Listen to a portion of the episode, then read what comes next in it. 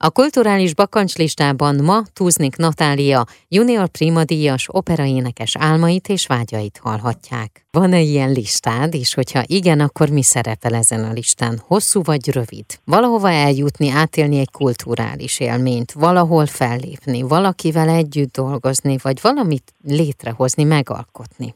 Természetesen van bakancslistám, de olyan hosszú, hogy ebből belekezdeni talán így értelmetlen is lenne, mert nagyon hálás vagyok mindenért, amit az élet ad nekem, és én hiszem azt, hogy az utunk az vezetve van, és minden egyes pillanatért és élményért nagyon-nagyon hálás tudok lenni, és köszönettel teli. Mindenképpen például, hogyha közeljövőt nézzük, és budapesti viszonylatokban el szeretnék menni a Szépművészeti Múzeumban az Elgrék kiállításra, koncertekre szerepel most közeljövőben a, a bohém életnek, illetve a diótörőnek a megnézése a Magyar Állami Operaházban. A műpában számos fantasztikus koncert lehetőség van, úgyhogy tényleg az ember alig győz választani jobbnál jobb koncertek és zenei élmények és művészeti élmények között. Ez azt hiszem, hogy a közeljövőt tekintve ezt jelentené számomra. A távol jövőben pedig én olyan típusú ember vagyok, aki nagyon-nagyon szereti megismerni az idigány kultúrákat,